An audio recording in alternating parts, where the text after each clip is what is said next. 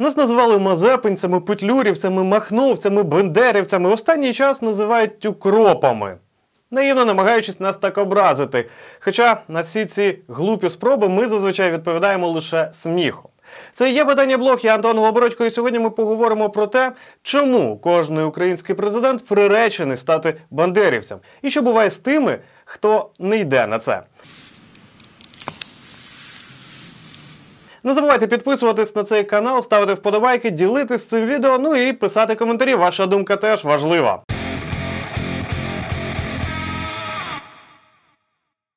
Сьогодні ми поговоримо про всіх українських президентів і про те, як вони стали бандерівцями. Одразу хочу попередити: я не буду виправдовувати жодного з них. Кожен наробив свої помилки. Та і ідеальних політиків не буває. Як дуже чудово про це сказали брати Капранови. Ми всі чекаємо на її пришестя, вона називається Ісус Христос.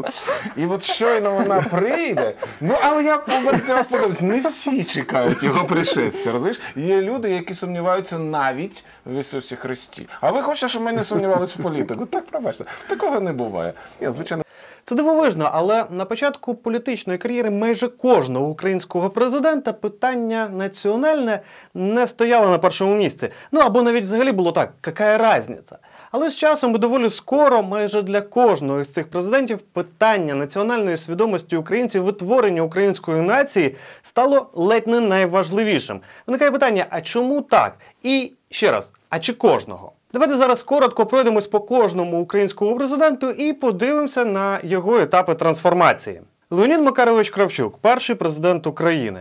Першу половину свого політичного життя він був комуністом, був лідером ЦК партії, завідувачем з ідеологічних питань. Ну тобто до національного питання йому було, ну м'яко кажучи, байдуже. Але саме він головував на засіданні Верховної Ради в той момент, коли Верховна Рада проголошувала акт про державну незалежність України. Ось цей момент. Проголосити 24 серпня 1991 року Україну незалежною демократичною державою.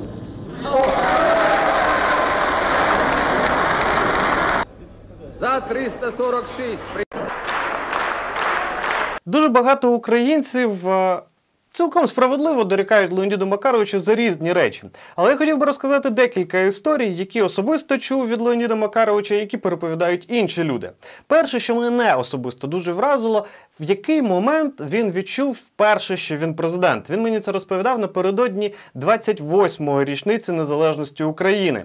Каже, коли повернувся з Біловічської пущі і вже повертався до свого будинку, відкрилися ворота. Він заїхав на територію свого двору і побачив декількох озброєних чоловіків, військових. В той момент він каже: думав, що тут мене і заарештують. Але військові підійшли. Віддали військове вітання і сказали: Ми приїхали вас охороняти.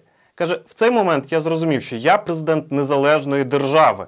І мені здається, це був той момент, коли він зрозумів, що е, йому треба будувати цю незалежну державу. Інша історія, про яку я теж буквально нещодавно дізнався, виявляється, Леонід Кравчук ще в 89-му чи 90-му році, будучи десь в закордонному візиті, зустрічався з міністром закордонних справ Польщі і питав, чи визнає Польща незалежність України. І це було ще до проголошення акту про державну незалежність України. Тобто це питання стояло вже давно.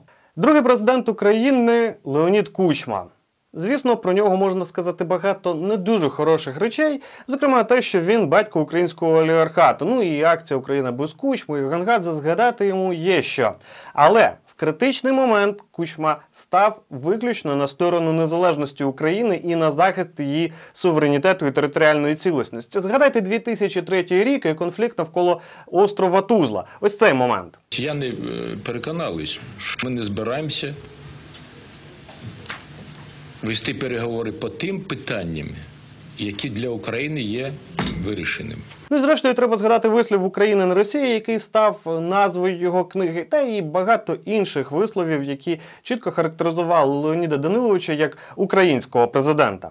Третій український президент Віктор Ющенко. Ну тут здається і говорити нічого. Віктора Ющенка в Росії з самого початку називали бандерівцем. Ну і власне здається, не помилилися.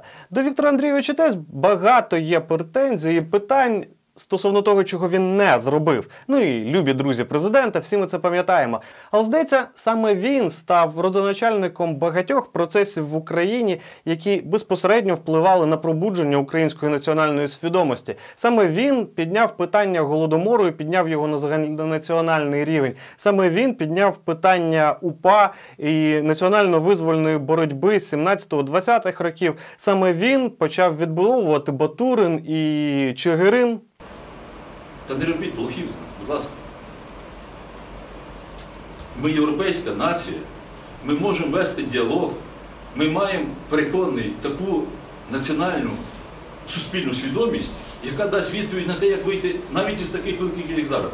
Саме за Ющенка почали масово говорити українською і носити вишиванки. Ну і багато-багато інших питань. Але з четвертим президентом нам таки не пощастило. Він так і не став бандерівцем. І знаєте. Через це його і стерли з історії України. Сьогодні на параді до Дня Незалежності дуже влучно з цього приводу висловився діючий президент України. Рівненщина подарувала нам першого президента України. Чернігівщина другого, Сумщина третього, Донеччина подарувала нам Леоніда Бикова. Петро Олексійович Порошенко багатьом запам'ятається під лозунгом армія, мова, віра. Ну, здавалося б, які ще можуть бути до нього питання. Хоча насправді питання є.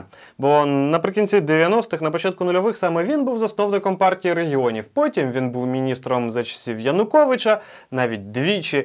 Але вже дуже скоро і він став бандерівцем. Росія окупувала Крим, який був, є і буде українським. Ну і шостий президент України Володимир Зеленський. Здавалося б, усі ці какая разниця, я вам нічого не должен, і посмотреть в глаза Путіну, вони невиправні. Так здавалося, але пройшло буквально кілька років, і вже сьогодні Володимир Зеленський приймає парад українського війська, говорить про те, що Україна є спадкоємцем Київської Русі, згадує усі етапи розвитку України, згадує про голодомор, стверджує, що ніколи не віддамо більше ніяких українських героїв, в тому числі і письменників типу Гоголя, яких намагаються собі привласнити за перебріком. Ми молода країна з тисячолітньою історією. Ми будуємо свій дім на землі, де жили і будували наші предки. Ми не в гостях і не в приймах. Ми молода родина зі славетної династії Київської Русі України. Чи можемо ми сказати, що Зеленський вже остаточно став бандерівцем, так як всі його попередники? Ну, от брати Капранови вважають ось так. Сформована нація може поступитися піару, стати жертвою маніпуляцій, так чи інакше, але все одно вона виходить на своє. Вона починає виховувати президента. Ні, звісно, він не став і не стане бандерівцем, але діяти він буде так, як йому говорять бандерівці. Може, він при цьому буде всіх ненавидіти, але діяти він от е, з чого починав? Парад не проводимо. Зараз три парада, не один. Три в Києві, в Одесі і в Дніпрі. Так? Тобто за три роки. А наступного року буде спільний з силами НАТО в Очакові. Да. Тому що там команда виходу нема, да. Ну виходу немає. Що їм робити? І виникає питання: а чому ж тоді всі президенти України приречені на те, щоб стати бандерівцем?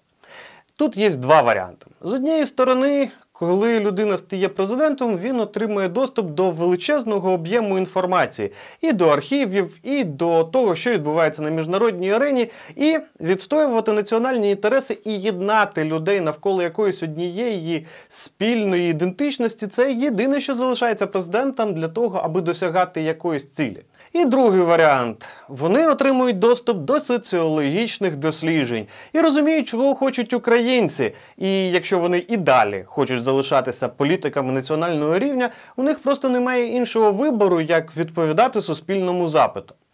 Хоч один, хоч інший варіант для українців, по-моєму, являється хорошим і позитивним сигналом. Ми з вами безпосередньо впливаємо на те, що відбувається в нашій країні, і без нашого з вами рішення в ній не відбудеться нічого. Не вірте тому, хто нам скаже, що у України немає національної ідеї. Вона однозначно є, бо по-іншому всі українські президенти не могли так безальтернативно ставати націоналістами. Українська ідея велика і красива. Ми Вже тисячі років будуємо демократичну традицію в Україні і нікому не дамо забрати у нас свободу і незалежність. Всіх вітаю з Днем Незалежності і слава Україні!